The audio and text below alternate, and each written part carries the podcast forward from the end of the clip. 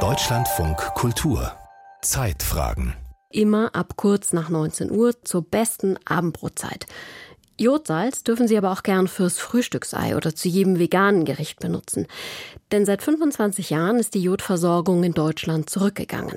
Viele Menschen nehmen zu wenig Jod zu sich.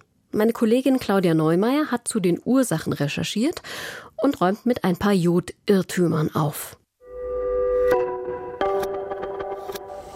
Deutsche Langzeitstudien zeigen, bei etwa 30 Prozent der Erwachsenen und 44 Prozent der Kinder und Jugendlichen liegt die Jodzufuhr unter dem mittleren Bedarf. Und wir haben aber hier in der Bundesrepublik und im Übrigen auch in der DDR ein Jodmangelgebiet. Wir wollen über etwas reden, was nicht ganz unbekannt ist und trotzdem für viele vielleicht doch noch neu, nämlich das Thema Jodmangel. Diese Aussagen wurden in unterschiedlichen Jahrzehnten aufgenommen. Die letzten beiden stammen aus dem Radioprogramm des RIAS von 1988. Die erste Aussage lief so im hessischen Rundfunk. Vor einem Vierteljahr. Ein Problem aus vergangenen Jahrzehnten und Jahrhunderten kehrt gerade langsam aber sicher zurück. Den Menschen in Deutschland mangelt es an Jod.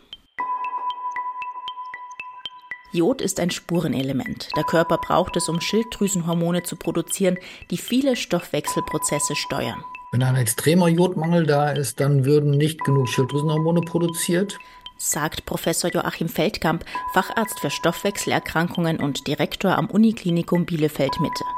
Ein extremer Jodmangel könnte zum Beispiel das Wachstum oder die Entwicklung des Gehirns stören, Müdigkeit oder Konzentrationsprobleme verursachen.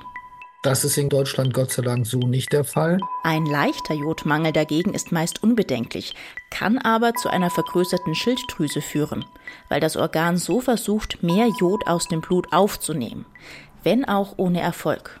Die Leute haben Kröpfe gehabt, was im Süden oft auch zu der Mode des Kopfbandes geführt hat. Also Frauen, die quasi ihren Kopf haben verbergen wollen, indem sie einfach modischen Band angelegt haben. Kopfbänder sieht man heute meistens nur noch als Accessoire bei Trachtenträgerinnen.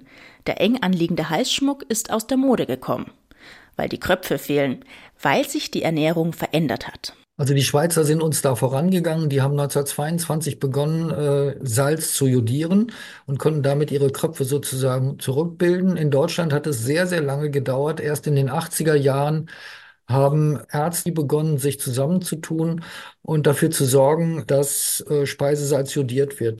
Darüber berichtete 1988 auch der RIAS, der Interviewpartner von damals, laut Archiv der Ernährungsmediziner Günther Palke vom Bundesgesundheitsamt, sagte, wir haben schon des Längeren äh, jodiertes Speisesalz im Handel, allerdings war das aus rein rechtstechnischen Gründen ein diätetisches Lebensmittel. Nun hat sich ein Arbeitskreis Jodmangel vor einigen Jahren gebildet und es ist jetzt so weit gediehen, dass eine Verordnung auf dem Weg ist, dass dieses jodierte Speisesalz in den Verkehr kommt, auch als ganz normales, gewöhnliches Lebensmittel, das man dann im Supermarkt kaufen kann. So kam es und ist es bis heute. Jodiertes Speisesalz gibt es in jedem Supermarkt zu kaufen und auch der Arbeitskreis Jodmangel existiert noch. Und trotzdem nimmt die Jodversorgung seit ein paar Jahren wieder ab. Den Menschen mangelt es wieder häufiger am wichtigen Spurenelement, erklärt der Endokrinologe Joachim Feldkamp. Wenn Sie im privaten Haushalt jodierte Speisesalz verwenden, dann ist es nicht ausreichend, den Jodbedarf gänzlich zu decken. Es ist also notwendig, dass die Lebensmittelindustrie, Bäcker, Fleischereien, oder sonstige Fertigprodukte jodierte Speisesalz enthalten. Äh, das ist auch gut gelungen in den 90er Jahren bis Anfang der 2000er Jahre. Danach wurde in der Lebensmittelindustrie aber zunehmend weniger Jodsalz verwendet, unter anderem weil jodiertes Speisesalz einen Hauch teurer ist als nicht jodiertes. Zum Teil gibt es Handelshemmnisse, wenn Sie zum Beispiel in Länder exportieren, wo eine sehr gute Jodversorgung ist, wo die Lebensmittelbehörden es nicht wünschen, dass noch zusätzliches Jod in die Nahrung kommt. Tatsächlich trage auch der Trend, sich wieder natürlicher ernähren zu wollen, eine Teilschuld. Jemand, der darauf achtet, seinem Körper keine Lebensmittelzusätze zuzuführen, greift vielleicht eher zum zusatzfreien Produkt. Was im Prinzip auch richtig ist, bis auf, sage ich mal, das jodierte Speisesalz, weil es so wichtig ist. Es sei an dieser Stelle aber nochmals gesagt, Deutschland ist kein extremes Jodmangelland. Die Beschwerden und Symptome beschränken sich meist auf eine vergrößerte Schilddrüse. Allerdings. Wir wissen das durch Untersuchungen aus England, wo Frauen in der Schwangerschaft untersucht worden sind und die Kinder sind dann im Alter von sieben bis acht Jahren untersucht worden, Intelligenztests gemacht worden. Und man sieht, dass Mütter, die eine gute Jodversorgung haben, Kinder haben, die einen minimal besseren Intelligenzquotienten, insbesondere was sprachliche Entwicklung angeht, haben, als die Kinder, die schlecht mit Jod versorgt waren. Das sind geringe Veränderungen, aber es sind messbare Veränderungen. Die Deutsche Gesellschaft für Ernährung empfiehlt Schwangeren gegebenenfalls zusätzlich Jodpräparate einzunehmen. Für den Rest der Bevölkerung könnte jodiertes Speisesalz eigentlich ausreichen, wenn die Lebensmittelindustrie wieder mehr davon verwenden würde.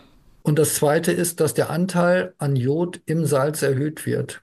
Die Schweiz hat das seit 1922 insgesamt viermal gemacht, zuletzt im Jahre 2014. Wir haben es aber noch gar nicht gemacht. Bei uns also der gleiche Jodanteil wie in den 80er Jahren noch im jodierten Speisesalz. Wenn wir also ein bisschen mehr Jod wieder in das Salz tun würden, dann würde sich die Jodversorgung wieder verbessern.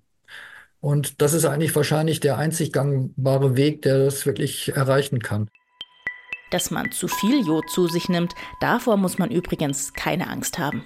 Das kann man eigentlich nur schaffen, indem man bestimmte Algensorten konsumiert, wo bis zu 1000 Mikrogramm Jod drin sind. Aber das macht ja kaum jemand. Ja, das könnten höchstens Menschen sein, die jeden Tag Sushi essen und dann mit einer bestimmten Algenart. Ja.